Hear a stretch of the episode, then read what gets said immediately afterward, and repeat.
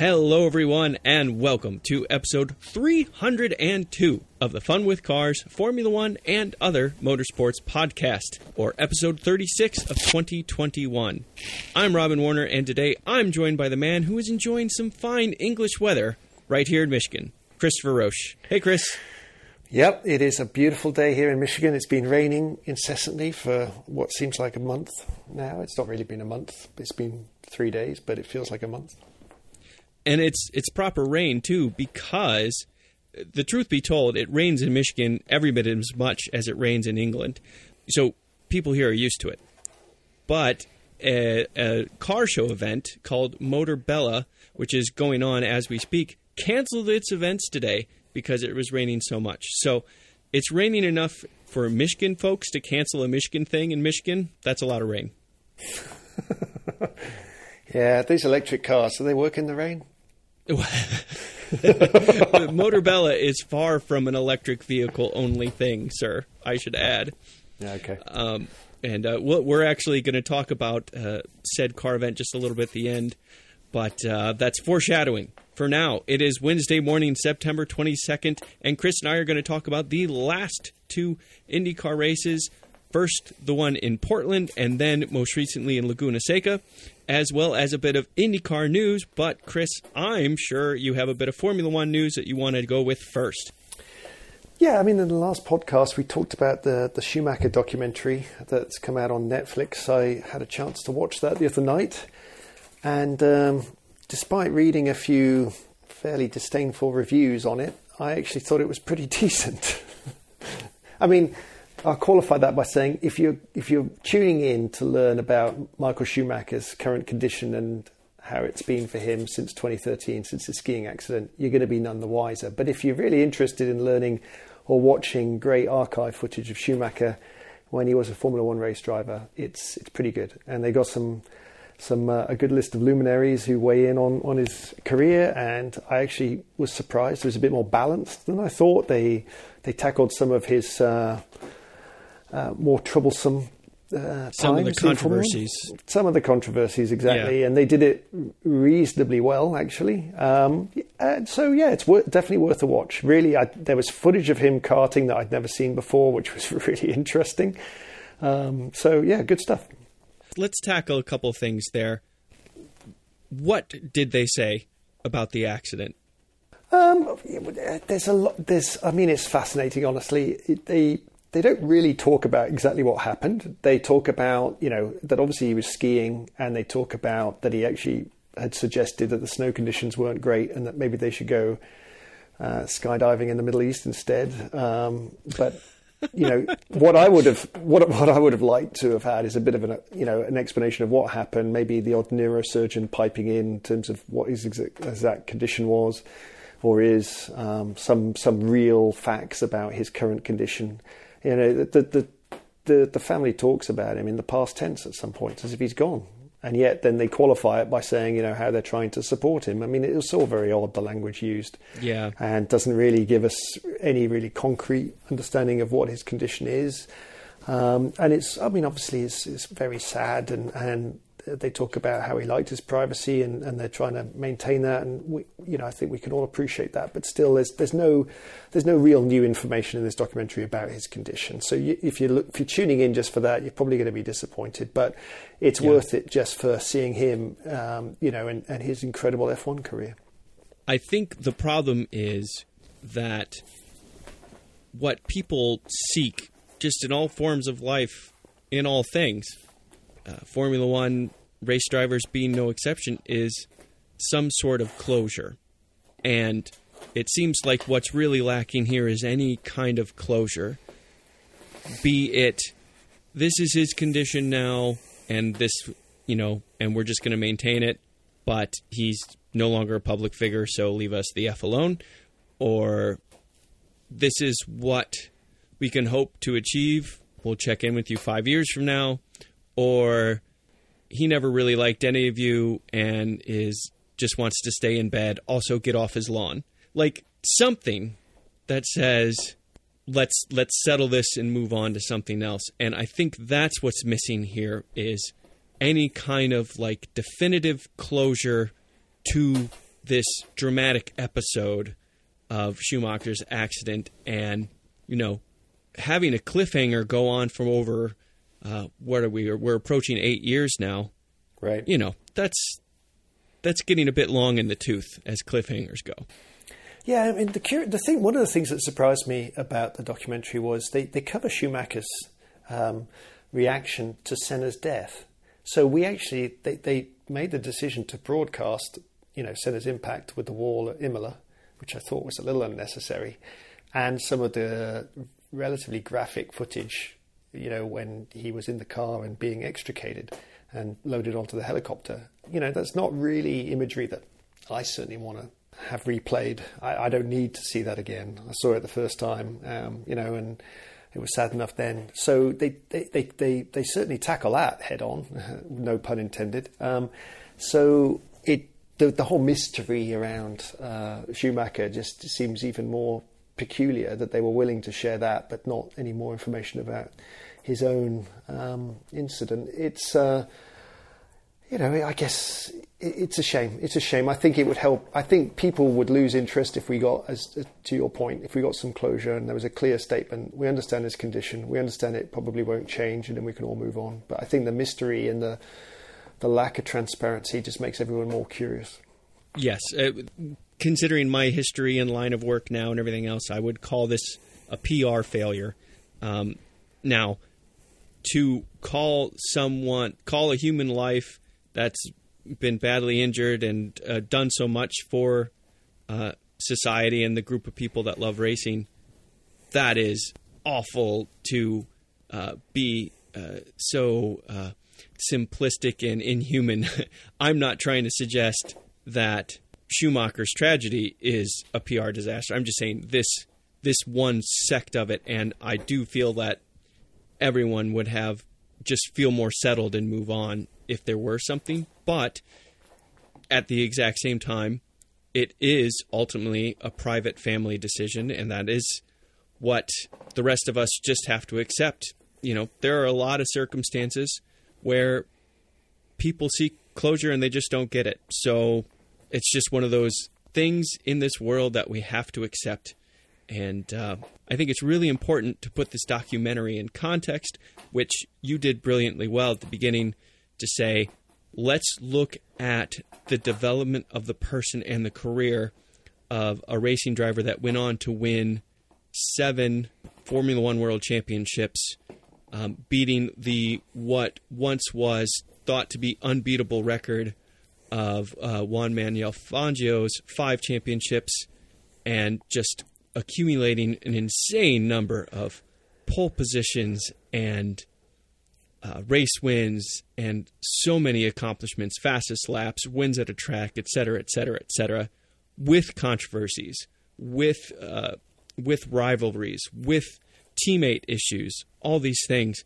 It was just an immensely fascinating career, completely aside from the fact that he had a terrible skiing accident off piste in late 2013. So it, it's it's you have to separate those two incidents, and if you can do that mentally, it sounds like you could really enjoy this documentary. Yeah, yeah, exactly. I think that's that's true. You shouldn't be put off watching it just because it doesn't give a satisfactory answer to his current state. I mean, there was interesting things that they omitted. I, I thought that their coverage of his gap in his career where he went off and, and did uh, bike racing and actually injured his neck while he was bike racing. That wasn't discussed at all. And they, you know, they didn't really go into a lot of the decision making process about coming back and his expectations for his return. I'd have loved to have known if he thought he was going to just pick up where he where he left off and start dominating the sport again, which of course didn't happen. Uh, and you know, if you his career stats are really quite badly affected by his return to the sport. If he'd left at the end of uh, his Ferrari days, uh, he'd look a lot more, uh, even stronger. Yeah, the end of 2006. Right. That's right. Yep. So, yeah, there's definitely this.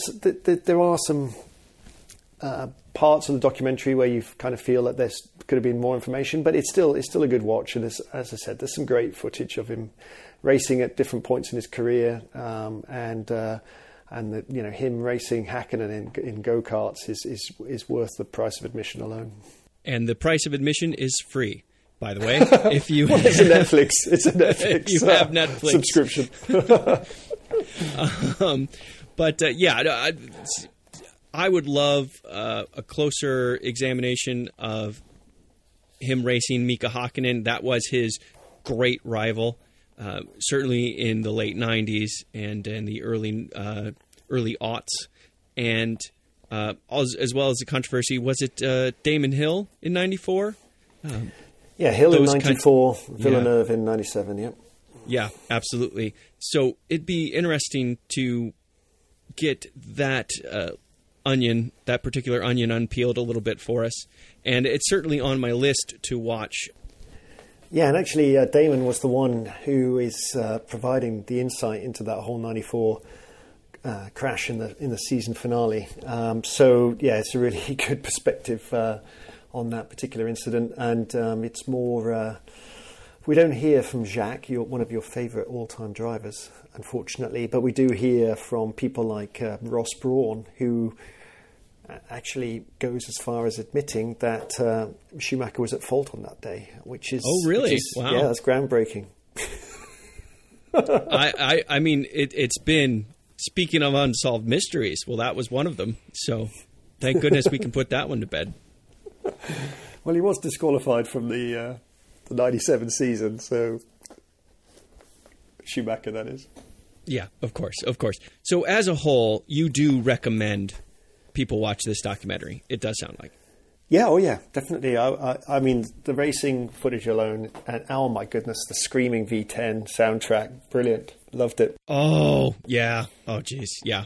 I miss that sound. Absolutely. Well, um, I have some Formula One news that is uh, a little bit more newsy, and that is that Martin Whitmarsh is returning to the sport in a way. Um, he has been hired on as the group CEO of Aston Martin Performance Technologies, which will, among other things, oversee the Aston Martin Formula One team. So Martin Whitmarsh is working for Lawrence Stroll. So he's back in the sport in a way. Yeah, I mean, Aston Martin are trying to, you know, do all the right things. They're bringing bringing in the right sort of individuals. They're investing in the in the uh, new factory as we talked about, and uh, they've re-signed Seb for next year. Um, I don't know about Whitmarsh though. I mean, he presided over some of McLaren's biggest failings, didn't he? I mean, the whole Spygate was under his watch, so an interesting appointment. Yeah. But uh, I mean, he's had some successes as well. To be fair, I mean, he was with McLaren for 25 years. There were some good times in there. There were, yes. Uh, whether you can attribute those to him, I'm not so sure. But uh, well, I, I'm I'm sure I will let him attribute them to himself uh, when the time comes, and then we can decide whether we agree or disagree. But you know, I I feel that it. I'm curious to hear your point of view on this. Actually, just as a quick aside, Ron Dennis had a very particular way of running McLaren, and anyone that stepped outside of that, it was going to raise eyebrows because people were so used to the Ron Dennis method of handling things. And do you think that? I wonder if people would say, oh, well, it's worse because it's not this same way? Or do you think that maybe it was just different, not worse or better, and uh, he gets a bit of a bum deal as a result in terms of reputation?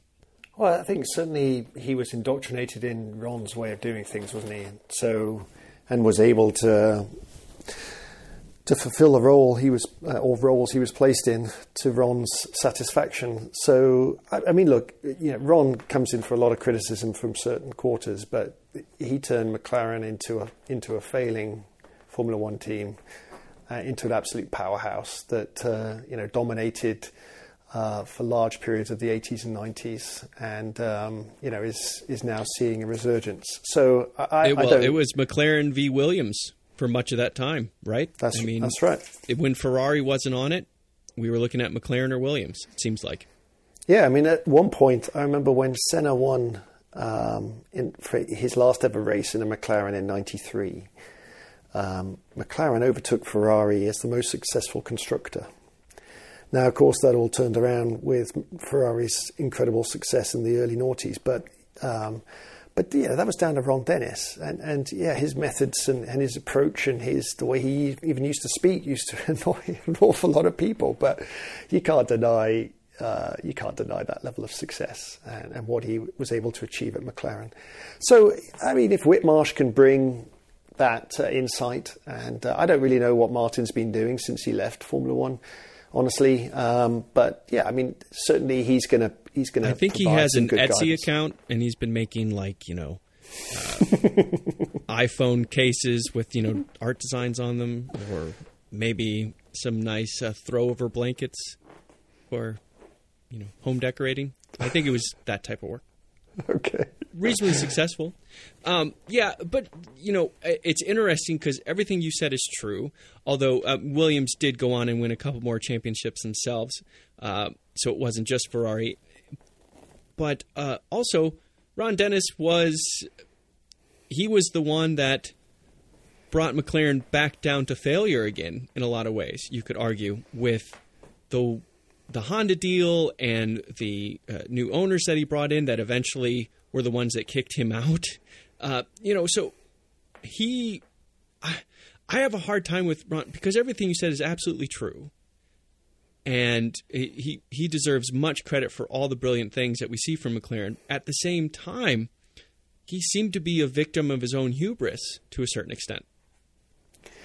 Um, well, look, you know, I think bringing Honda back into the sport was, uh, and and trying to get a manufacturer deal for McLaren was the right move. I don't think anyone anticipated how far off the pace Honda would be when they re-entered Formula One, including Honda. Now, as we all know, they've been always been very successful, and they've they've managed to turn the ship around, and now they have a competitive engine. Um, and so you could argue that still, if if they'd been able to hold on and stay with Honda, McLaren might be really nicely set up. Um, so I'm not sure you could say that that was necessarily a bad decision. I think there was just, uh, you know, just the execution was lacking. And he was ousted not by the new owners, he was ousted by Mansour Ojjeh, who was the long term uh, partner he had at McLaren, and they fell out. And so Ojjeh decided to, to, to uh, take the one thing that Ron coveted more than anything else, which was McLaren, and booted him out, and, and was able to do a boardroom coup, if you like. But um, but that was only possible. Sorry to interject. That was only possible because Ron had allowed himself to become minority stakeholder. That's right in in the in the company. So what you one hundred percent correct what you said. I I didn't mean to say it was the new people that got him out in in in concrete terms like that. Yeah, that's that's all true. Um, and you know, I think he's. I mean, it's interesting how low pro, how low a profile he keeps these days. I mean, I think he's still. I think he's still suffering from a day-to-day basis, he, isn't he? all, well, he also has an Etsy account, and uh, that's uh, it's. It, I'm not sure it's been quite as successful as Mr. Whitmarsh's, so that, that might be okay. why he's so quiet. He's frustrated at that. Anyway, um, let's move on to IndyCar news because IndyCar actually had a couple races run, and uh, we should talk about them. But first, this is fascinating. IndyCar released its 2022 schedule, and their end of the season race is actually going to be earlier than this year's end of the season race. So, uh, but here's the deal: the IndyCar is going to race 17 times in 2022. Their first race is in St. Petersburg, Florida, at the end of in the end of February. So they're going to be racing February 27th, I believe, is going to be their opening round, which might be before Formula One's opening test for 2022. And then they finish on September 11th in 2022. So they have a 17 race schedule, full schedule, shifted. So they're doing this like weird in between. You know how Formula E is kind of over the winter and uh, WEC is kind of that way as well, World Endurance Championship. But IndyCar has kind of got this we start much earlier, but then we finish earlier as well. Uh, what do you make of that? My impression is that they are trying to, to probably move the calendar away from football season, honestly. So uh, pick it up after after the Super Bowl and trying to get the season done before we get into the thick of the NFL season. That way, uh, their races aren't just lost in a thicket of, of football games. And this is American football. Uh, I'll just clarify briefly, or I don't know what you guys would call it. Uh, North American rugby, maybe? I don't know. American football, exactly.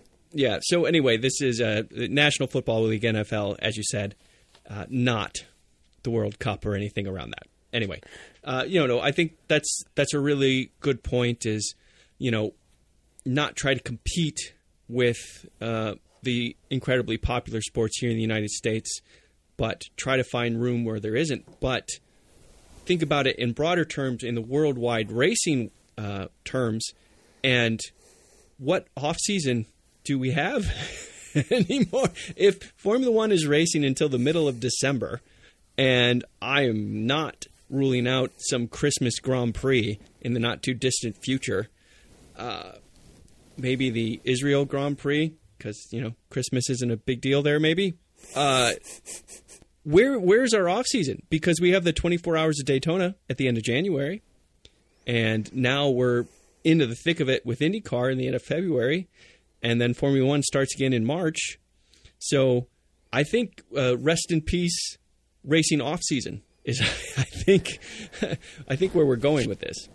Uh, I mean, I don't have a problem with that. I mean, obviously, you've got to think about the teams, but they're the different series, different p- personnel. Um, I mean, if you go back, what about the podcasters, Chris? What about us? but if what you go back, microphones. If you go back before our time, back to the '60s, they didn't have an off season. They used to run an Antipodean series, and they'd go down to Australia and they'd, they'd race in New Zealand, and uh, you know that's their summer, and they'd go racing there, and then they'd come back to Europe and race when the weather got decent here. So I love motor racing. I'm quite happy to talk about it all year round. I don't have to rest my vocal cords. Well, I, am happy to hear that because there will be plenty to talk about, and it's going to be five oval races in that 17 race schedule, and the remaining 12 will be street and road course races. Um, the opening round is this, is the St. Petersburg. That's a street course. And the final round is going to be Laguna Seca, which is just the perfect venue, I think, to finish IndyCar racing. And we will talk about Laguna Seca race in just a moment, and that might help explain why. I was disappointed to see in the calendar that we're not just alternating Indianapolis and Laguna Seca, honestly. Let's just do 17 rounds at alternating between those two venues. Because the Laguna race was awesome, wasn't it? I mean, what a track. Yeah. yeah. Uh, Laguna Seca is in terms of natural terrain to lay down a racetrack, and then the types of corners they put down is right up there with Spa or um, uh, Suzuka. But the the only difference is it's not it's not quite as long, so the laps are a bit short, and you know modern safety terms, blah blah blah blah blah. But um, let's start with Portland because Portland was an entertaining race in of itself and uh, there was lots of close racing. There were lots of passing to watch. Um, I kept a close eye on Scott Dixon uh, through both of these races because you know I had that wonderful interview with him, and uh, we were talking about what he's going to do the final three rounds. In Portland, it seemed like he was pretty close to succeeding in what he wanted to do. He qualified up front. He got uh, hit in the uh, pa- in the left rear, no, in the right rear, uh, by Felix Rosenqvist, right in, into turn one on the opening lap. That pushed him off, unsettled his car just enough that he couldn't make the first corner, and in doing so, pushed off Alex Palou, his teammate and the championship leader, in turn one as well. But despite losing all those positions at the beginning of the race, with um, some decent luck with yellow flags and some clever racing strategy, Scott Dixon was able to finish that race third. And I'm, I'm jumping ahead there through a couple other things, but I just wanted to give him uh, his Portland credit uh, right off the bat. Um, but uh, were there any things about Portland that stood out for you? Well, I got the impression that the IndyCar field had watched the highlights from Hungary and decided to emulate it at the first corner. uh, so Rosenqvist played the part of uh, Valtteri Bottas. Um, I did think prior to being hit, though, Dixon was was being very aggressive and, and quite optimistic down the inside. I think they would have had trouble getting through turn one and two without Mr. Rosenqvist's assistance. Uh, Possibly, but- I think he would have made it myself, but it, I, I think I agree with you. He was definitely being aggressive, which is what he said he was going to be when when I interviewed him. yeah. I think he was on the right side of aggression, uh, just at the limit there. But yeah, could have gone the other way. It was very close, certainly.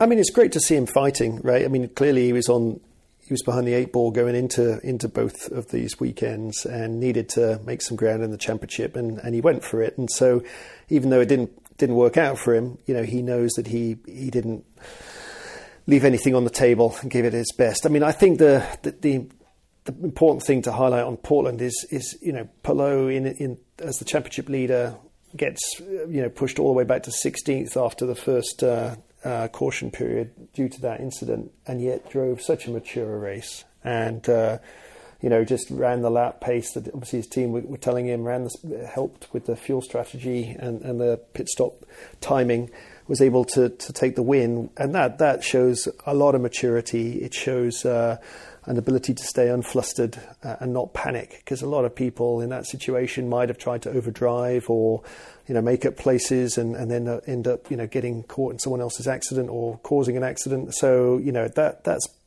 pretty much clinched him the championship I think that drive in Portland It was certainly a championship worthy drive, uh, absolutely. And um, there were some other highlights to point out. He actually never led a lap, but Alexander Rossi finally broke this terrible pattern of not getting on the podium. Alexander Rossi finished second in that race. He drove very well. You know, there's been lots of times throughout uh, last season and this season where he's shown plenty of speed, but just bad luck or uh, unfortunately time mistake, costly mistake, have kept him. Um, but finally, Portland, he broke through and finished second. So I, I was happy for Rossi as um, you know our most recent American hopeful in Formula One.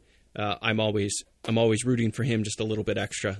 So uh, I was happy to see that result, and uh, also Jack Harvey, who is no longer going to be with Meyer Shank Racing after uh, Long Beach after the season ends. Uh, he had a strong uh, position to finish fourth, so a nice top five result for him. And then is Harvey was- uh, is Harvey staying in the sport is he going to another team I- do we know it, it, it- nothing has been confirmed, but it sounds very likely that yes, he will remain in the sport. I wouldn't be too terribly surprised. This is going to be my this is my guess is that maybe Jack Harvey ends up taking Romain Grosjean's seat at um, at Dale Coyne as Grosjean heads to Andretti, which that also has not yet been fully confirmed, but highly expected. It's one of Because those worst kept secret type things. Yeah, because Hunter-Reay leaving Andretti's been formally announced, but they didn't talk That's about right. his replacement. Or That's right. If Hunter-Reay is staying in the sport, so yeah, it's going to be a bit of a reshuffle over the winter, no doubt. And Hunter-Reay is, as a man that is also in his 40s, I believe he's a few months younger than me.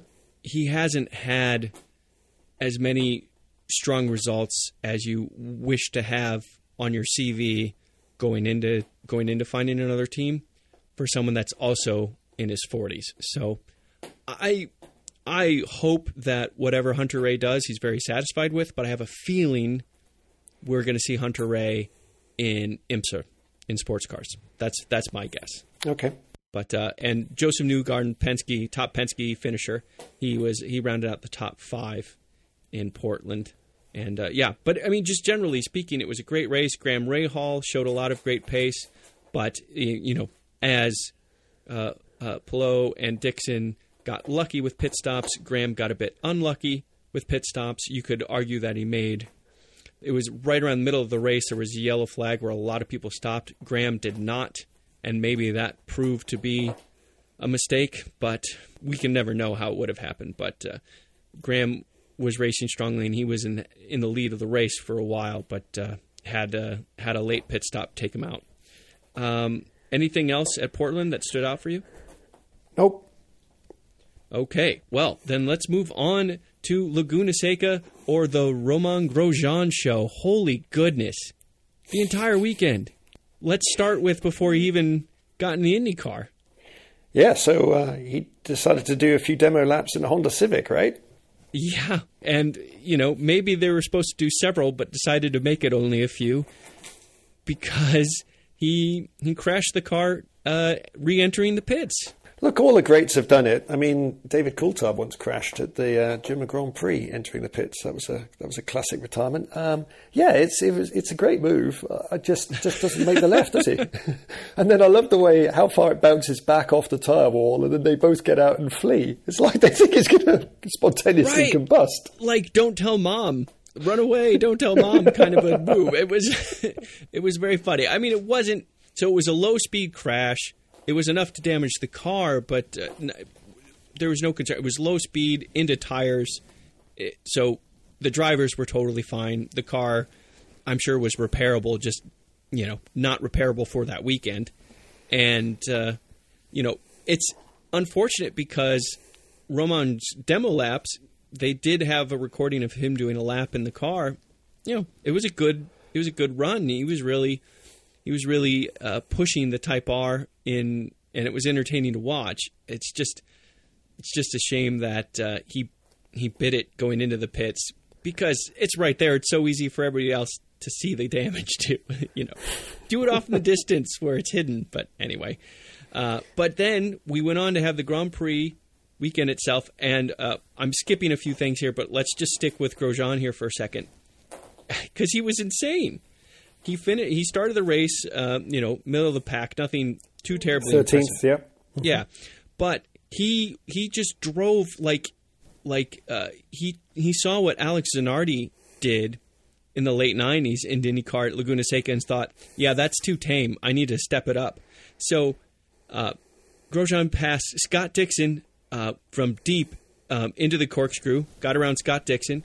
He passed uh, McLaughlin into the ha- Andretti hairpin, which is turn two. He passed Pato O'Ward around the outside of turn three, just this crazy ballsy outside pass there. He ha- he passed uh, Graham Rahal from way way back. I mean, he broke super deep and passed uh, Rahal into the Andretti hairpin, and then to top it all off, he was. I mean, seriously, hundreds of feet behind Jimmie Johnson, who was already a lap down, and collided into the side of Jimmie Johnson, going into the cor- corkscrew just to get around him. Went up on two wheels, kept the car going, kept the car on track, and finished third.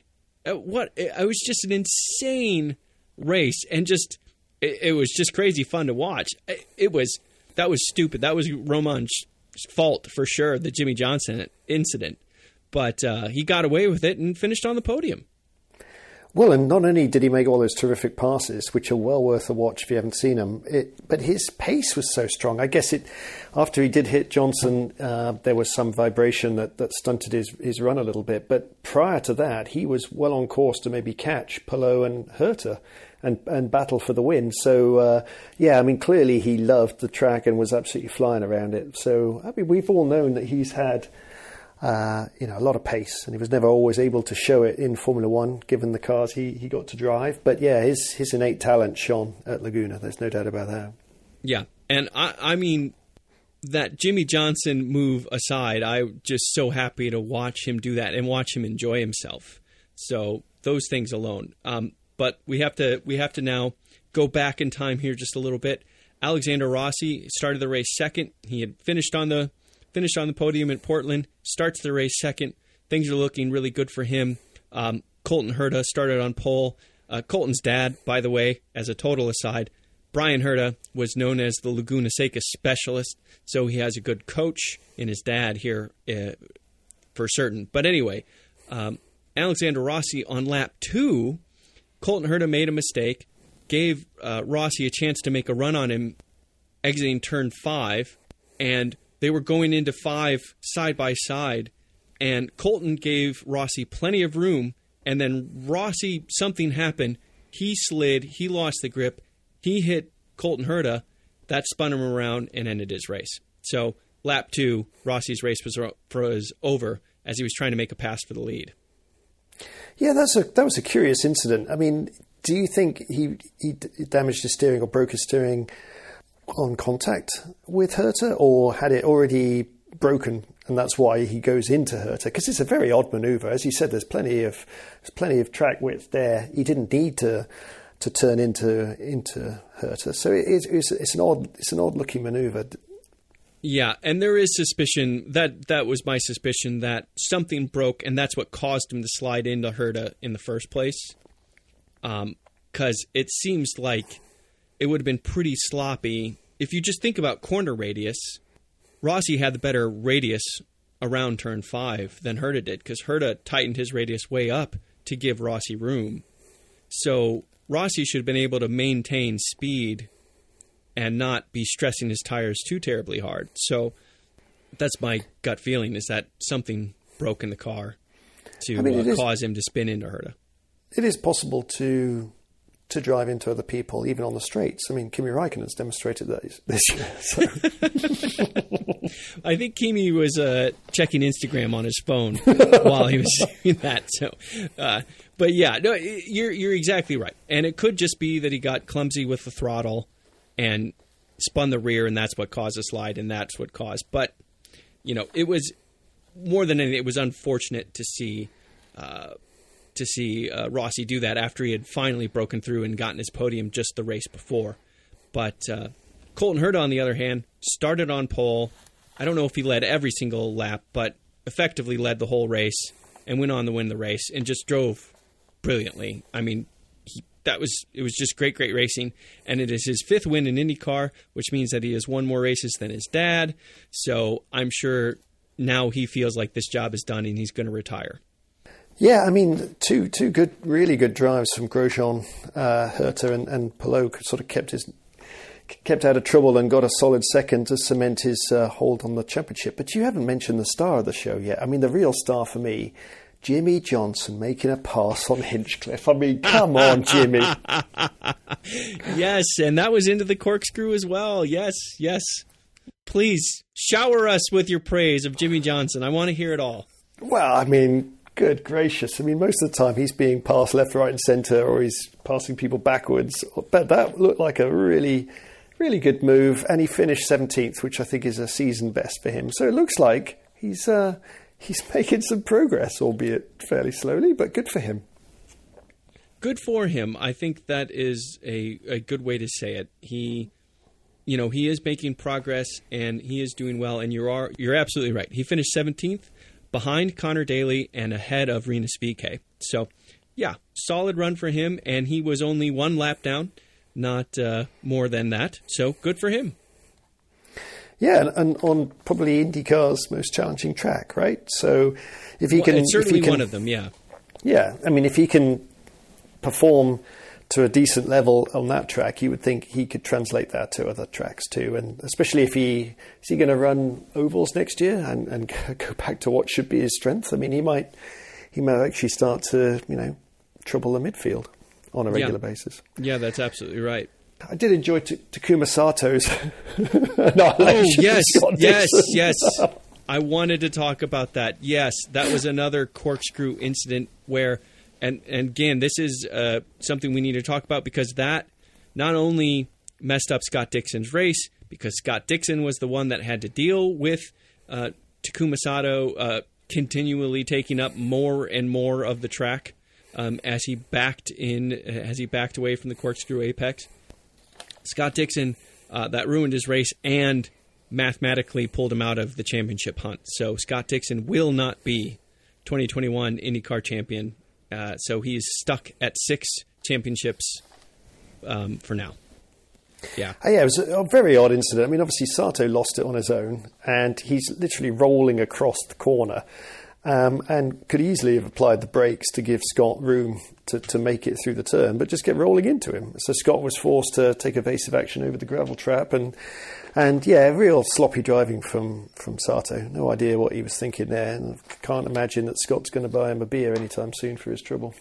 Yeah, uh, Scott Dixon did uh, manage to keep going and finish on the lead lap in 13th, but uh, which was you know ahead of Takuma Sato, but yeah, that's that's hardly that's hardly what uh, he was looking for. So yeah, no, you're absolutely right. Uh, Scott Dixon, he was Scott was already he was aware of the edge. He was trying to avoid it by going way outside.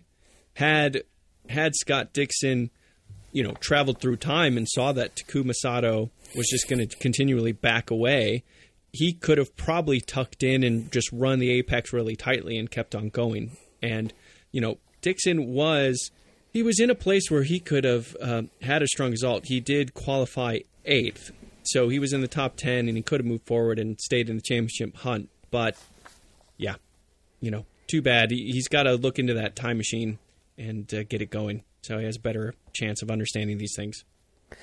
Yeah, it's a shame for him. So now we're down to three in the championship battle, but honestly, it looks like it's Palou's to lose, right? He's got a 35 point lead over O'Ward, 48 over Newgarden. It's only 54 you can win in a in a weekend. So uh, I think if he finishes in the points, it's hard to see him uh, losing losing the crown. Well, he is. Uh, this is what's fantastic about IndyCar. He is one of three people in contention for the championship going into the final race, and the way IndyCar runs, there's lots of things that could just poor luck put him in a place where he scores very few points.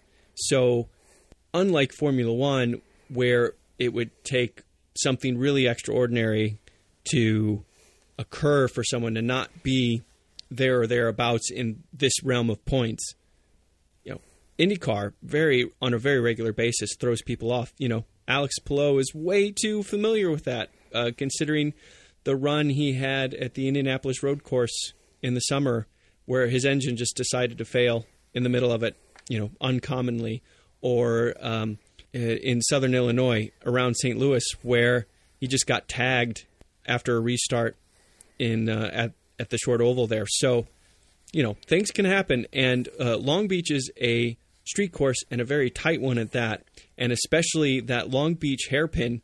That is roughly as tight as uh, as Monaco's famous hairpin. It's it's very slow corner, and uh, so a lot of a lot of bottlenecky things can happen there. So you're right that Palou is in a very good position, but it is there's still a lot of things to give him some sleepless nights.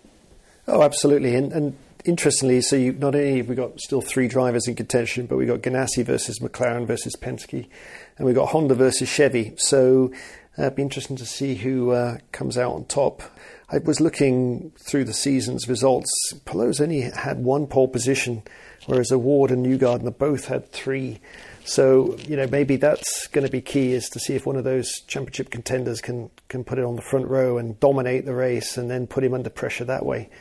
Um, but uh, you know, I, I, think he's, as we talked earlier, he's he's managed to, to withstand the pressure so far, and despite setbacks in Portland, came back and got a you know a win, and then obviously drove very well at Monterey. So he seems like he's got it under control. But you're right, other things can happen that's outside. Uh, outside your ability to, to manage, so you have to hope the, the racing gods are at least uh, not uh, not against him at the weekend. That's exactly right, and he's shown excellent racing resolve with these types of incidents that have happened earlier in the season. So um, I, you're absolutely right about what you said, and uh, I, will be very interesting to watch. The final race is on the 26th of September at Long Beach, so the same day as the Russian Grand Prix, but again uh, much later in the day.